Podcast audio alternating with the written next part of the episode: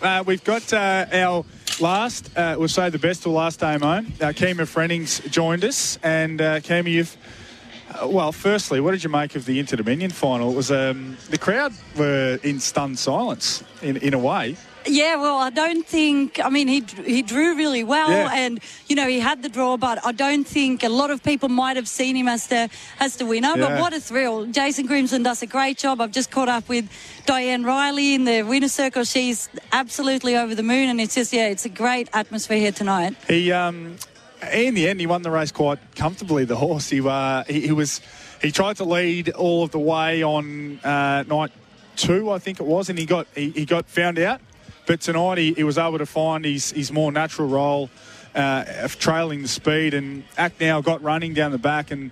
It just kind of set it up for, for I Cast No Shadow, and he was just too fast. Yeah, so fast. I think I just heard Jason say in the winner circle when he got interviewed that they did a couple of gear changes on him as well, so that's that's obviously helped him. But I think he is better driven, you know, with one run, and Yes, he yeah. proved that tonight. Like he was just absolutely unbelievable. How brave was Act now as well? Yes, he was good. Yeah, he was good. Um, uh, expensive ego sort of hung all the way. He didn't look like maybe he's feeling the effects of four tough runs. He's set in the breeze four times uh, in in two weeks, so it's it's difficult. Diane Riley's not someone I'm super familiar with, but I know she's a character. Oh, Uh, so a, a great person to. I met her in New Zealand uh, a couple of weeks ago, and she's a character. So uh, we, it's her moment, but we uh, we tried to buy I Cast No Shadow from New Zealand about four or five years ago, and we're about we're about seven grand short. So I wish we had found the uh, found the seven grand. But this now you're uh, in a different role, and we'll talk about that in a moment. But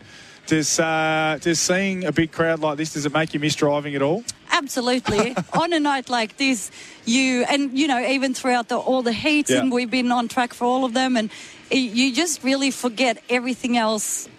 About what was hard about Yeah, it, and yeah. on nights like this, I, I really, really miss it, and I just want to get back out there. But I'm pretty content in, in my role now. But that is, and and that's the thing with all sports and, and, and anything that's this is the, the good part, but what what you don't see and what you probably quickly remember is early mornings and, and, and late nights being at Shepparton and Kilmore and Bendigo and getting tipped out of the cart and all those different types of things. So whilst this is great, there's a lot of difficult parts and, and, and reasons why uh, it is it is hard, uh, but. Sometimes, when you get a hold of a trophy like that, it can be worthwhile.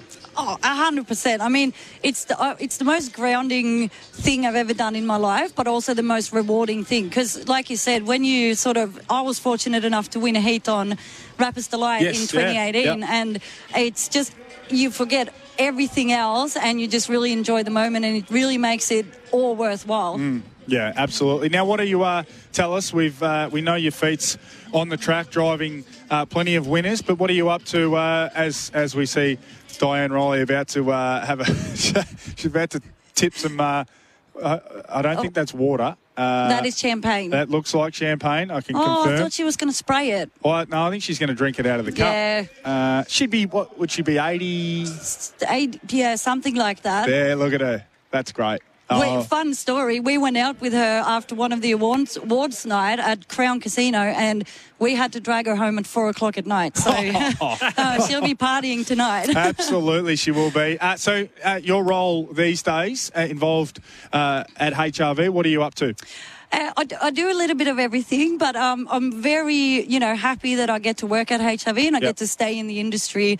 Um, uh, uh, even though I'm not driving or training, but it's uh, it's really good. I do pony trots. I do a bit of hero program. I do um, a bit of social media, and then just yeah, try and chip in where I can. Yes, nice. And and you're enjoying all of that. I'm sure there's days where it it's a little monotonous, like most jobs, but you're enjoying it for the most part. Still, still involved in the industry, which is the most important part. Yeah, that's it. I mean, I've I've got such a big passion and love for the for the industry, and I never really wanted to sort of leave it. Um, and then I was training, and I really enjoyed that. But this job.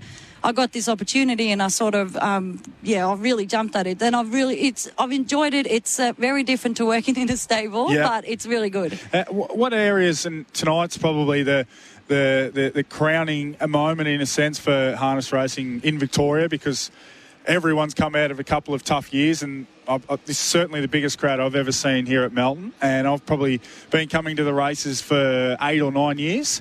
Uh, you know, w- what are the areas where you've seen the most growth in the sport since you've been out here? Um, in a lot of ways, like it's this whole night here tonight and the crowd and everything. It just everyone at HRV has worked very, very yeah. hard for the last, you know, few months to, to really get it where it is today. And every, all of them has just done such a great job.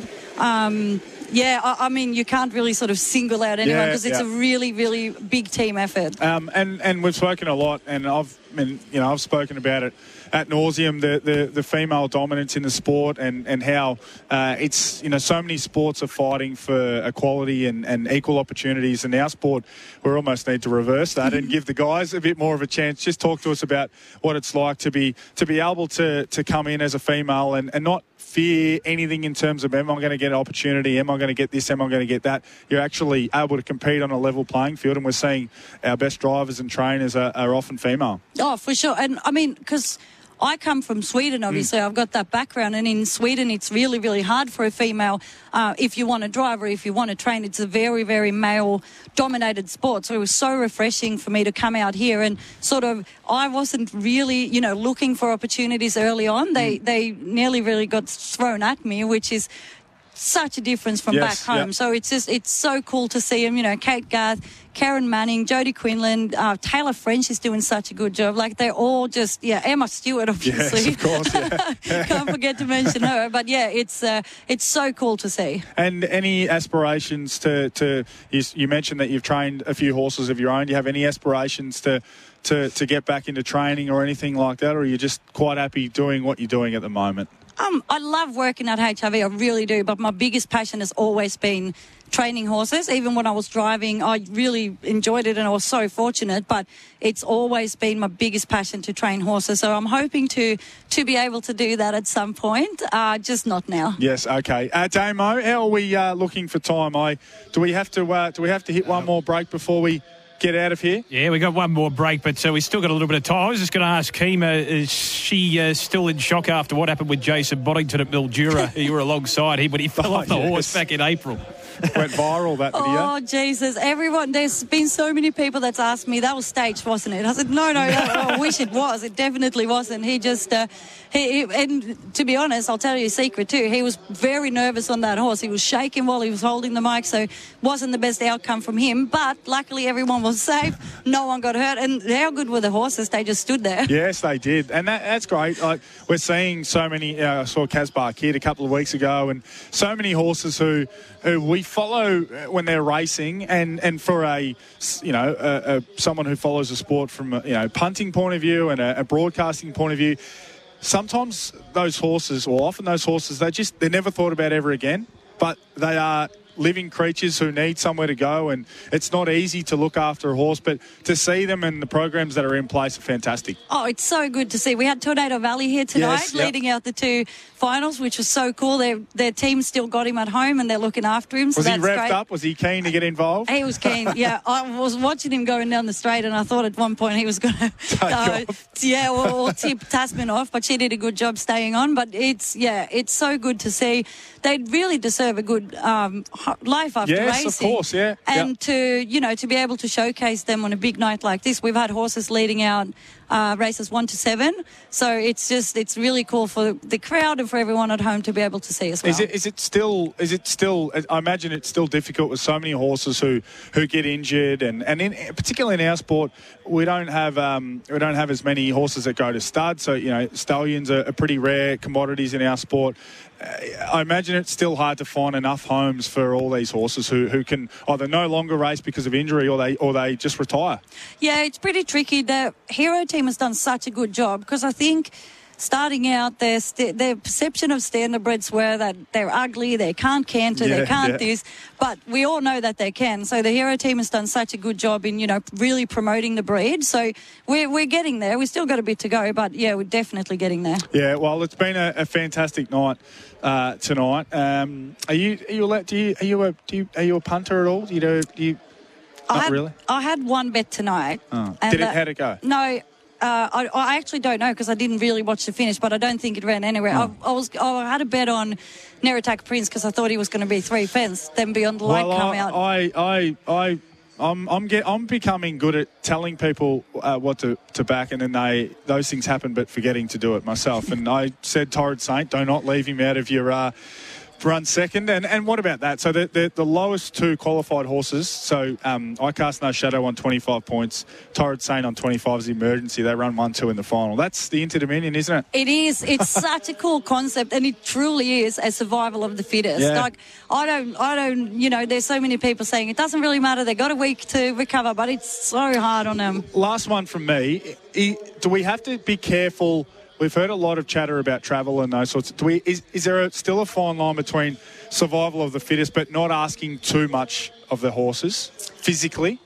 I think so. I think so. I mean, There's you, a tipping point of how much, how hard we push them in a series versus the welfare of the horse. Absolutely. I, I, I couldn't agree more. I mean, I think we saw an expensive ego. He's such a good horse, but he's had to do it really tough throughout the and whole he series. looked, he looked tired tonight. He did. He da- didn't look comfortable at all, pretty Mm, yeah. much. And we, in 2018, we had a horse called I'm the Boss going through the series, and he was known to be really good backer upper. Yeah, he, you yeah. know, he was tough. He loved the breeze. Mostly because I sent him there all the time, but um, and he that actually finished him uh, the Inter Dominion Yeah, series. yeah. Uh, so and it, can do that, can't yeah. it? Yeah. It can. So it, you just, I mean, you obviously want to be in it and you want to compete and you want to be competitive, but you, I think you've got to look after your horse as well. Yeah, it's a fine balance, Damo. It's a great series. It's our it's our most recognisable brand, but there's certainly a balance between asking too much of the horses and, and, and looking after them as well. So, uh, Kima, thanks for jumping on. Um, Thanks is it, for uh, having me. Socialising time now, have you? Absolutely. Yes. All right. Well, we're, we're definitely going to let you go because it's time to socialise.